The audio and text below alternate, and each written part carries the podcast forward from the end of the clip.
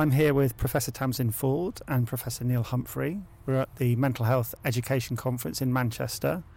Uh, and Tamsin's just presented on her um, soon to be published STARS trial, supporting teachers and children in schools, cluster randomised trial of the Incredible Years Teacher Classroom Management course. That's quite a mouthful. You've been having to say that for 10 years to people. We call it STARS. so tell us about STARS. Why did you do this trial in the first place? Well, um, the commonest mental health condition for children is behaviour that people struggle to manage and that gets in the way of their development.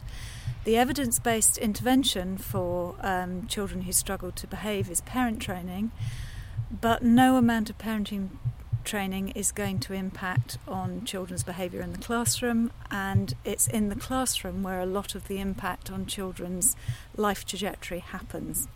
We also know that teachers are very stressed, and one of the things that really stresses teachers and takes them out of the profession is managing difficult behaviour.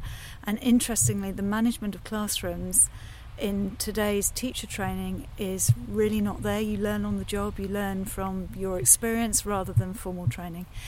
So I was aware of um, the Incredible Years package of interventions, which the parenting training has gone everywhere. And if you've got a small amount of money and you want to impact children's behaviour, absolutely that's where you start. But there's a parallel package for teachers that was designed to be given at once and also with one with young people for children with the worst behaviour problems. And it occurred to me that pulling out that teacher programme and testing on its own might be a good universal public health intervention for children's mental health. Um, and so that's what we set about testing. We had 80 primary schools across the southwest of England. We randomised one teacher from one class in each of those schools to go on the training or not and we took a series of questionnaire measures. We got reports from the teachers on the children's academic progress, and we went in and observed a quarter of the classrooms. We couldn't get around all of them um, before we randomised.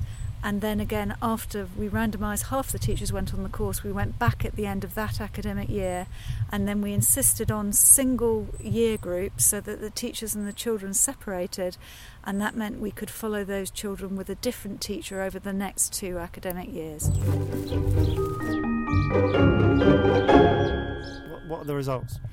Well, we found a small, um, statistically significant effect on our primary outcome, which was the teacher report of the um, their children's strengths and difficulties. Um, now, we have a little bit of a problem in that the teacher knew whether or not they went on the course.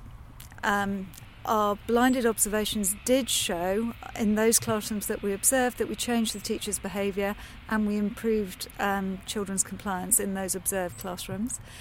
But we only got that effect at the end of the first academic year. Now, it could be that when the children went off to a different teacher who's not trained and is, is handling them in a different way, that the effect washes out. Or it could be that the teachers love the course and it's a biased response, or it could be that you're doing an intervention with children who most of whom are doing fine.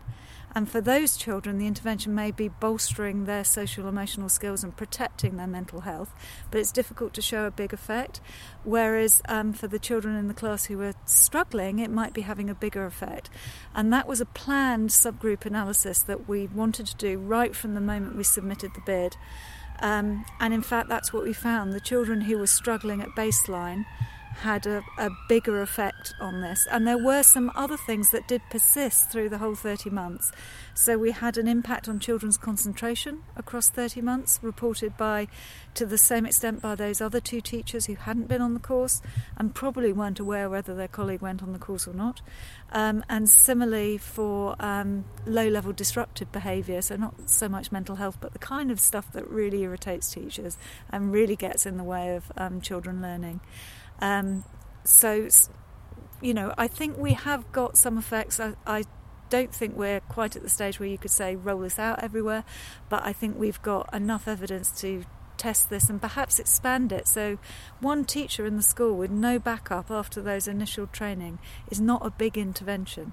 Um, and the teachers all said that they thought it would make a bigger impact the following year when they could use the skills they'd learnt in planning what they delivered and not just delivering it. So we might have done our trial wrong because we followed the children and maybe we should have followed the teachers. And tell us briefly about cost effectiveness because you had Sarah Byford doing the health economics on this. We did, um, and I need to be very careful to get it right because Sarah will be really cross with me if I don't. I think that the punchline is that it looks like it's probably cost effective in the short to medium term, just thinking about those children.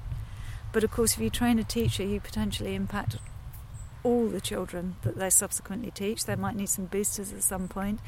Um, and maybe we weren't able to demonstrate it, but I think it's still worth thinking about. You might have an impact on the teachers as well, and that wasn't measured. What do you think, Neil? What's your interpretation of this? What are the implications for practice and for other research? Well, I think there's a few things. I mean, one of the key things to start off with is this is an outstanding piece of research. Knowing how difficult it can be from bitter personal experience of running a trial with so many schools, keeping them engaged, getting through all the measurement and all those kinds of things. So, so as a as a piece of kind of science, it's absolutely outstanding.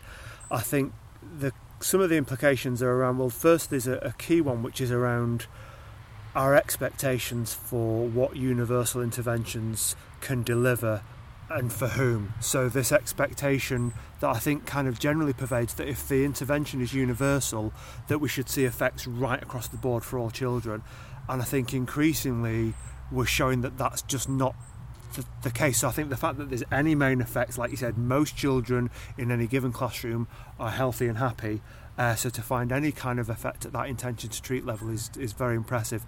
But then to have those kind of planned subgroup analyses to, to have thought ahead of time and theorise and say, well, actually, if it's going to have an effect, it's these kids that are going to benefit, and to be able to show that, particularly having planned it ahead of time, because a lot of the studies in this field don't find a main effect, and then there's a bit of digging that's happened, and suddenly there's a subgroup effect where the boys with brown hair have you know gains, and you know we, we thought that all along, but actually having these planned subgroup effects is a really crucial component of driving the science forward here, and it's also an independent study as well. So I mean, a lot of the school-based prevention work, the very impressive evaluations have been led by the people that develop the programs, and so I think independent evaluations like Tamsin's, I'll always put more, you know, kind of trust in, if you like, because there's no there's no benefit to Tamsin personally whether Incredible Years is shown to, to benefit kids or not. So I think it's for th- for all those reasons it's very impressive. But I think the key kind of thing for me is around being able to show those benefits for the children who are most at risk, and the fact that something that is low intensity is, in terms of kind of cost per child, is is is low, uh, and is able to to benefit children in the short to medium term, and from an economic point of view, looks like it's cost effective as well. Is you know it's it will help to uh, convince schools that this is something that's worth investing because increasingly schools are, you know, asking the questions about where's the evidence for this and is it value for money? And that you know these are the questions that schools in the current educational context are beginning to ask increasingly. So actually having this evidence base in the UK which is growing now which we've not had you know up until very very recently. I mean you know the number of proper you know well controlled trials of school based interventions in the UK 10 years ago was you could probably count on one or two hands, whereas now there's a, a huge explosion of trials like Tamsin's and like the work that we've done that's building an evidence base that's rigorous, that's based here in the UK, that schools can then kind of engage with in thinking about how they plan their provision.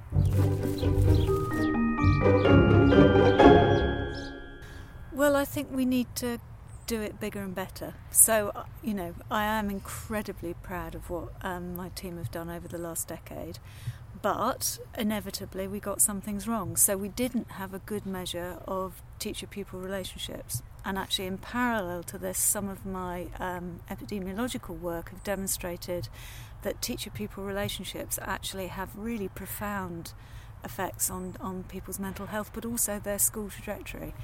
Um, and we had sort of a Likert scale type thing. Um, but the the teachers' qualitative data is that, that that's where the improvement is. Their relationships with the children, the children's relationships with each other, and also their relationships with the parents all improved. And the teachers are telling us this is what's having an effect, and we manage not to measure it. I think one teacher per child of her school was all we could get funding to do, but it's not enough. And um, Carolyn Webster Stratton, who developed this, now would recommend a coaching model so that there are the six days training, but in between that, there is someone available to those teachers around the really tricky children to help get the proactive behaviour management plans in place and really solid, and to kind of cheerlead. And you know, teaching's really tough. It's not a job that I could do, and um, you know that in these times of austerity, um, coaching might not be available, but it's a kind of role that educational psychologists, if they understood the program, they could. We have the services that could just slot in to support it. And I think a whole school model where it's not just the teachers, it's the teaching assistants, it's the dinner ladies, it's the playground supervisors. If everybody's working off the same hymn sheet, then I think you might see some really quite big effects, even in the healthy kids.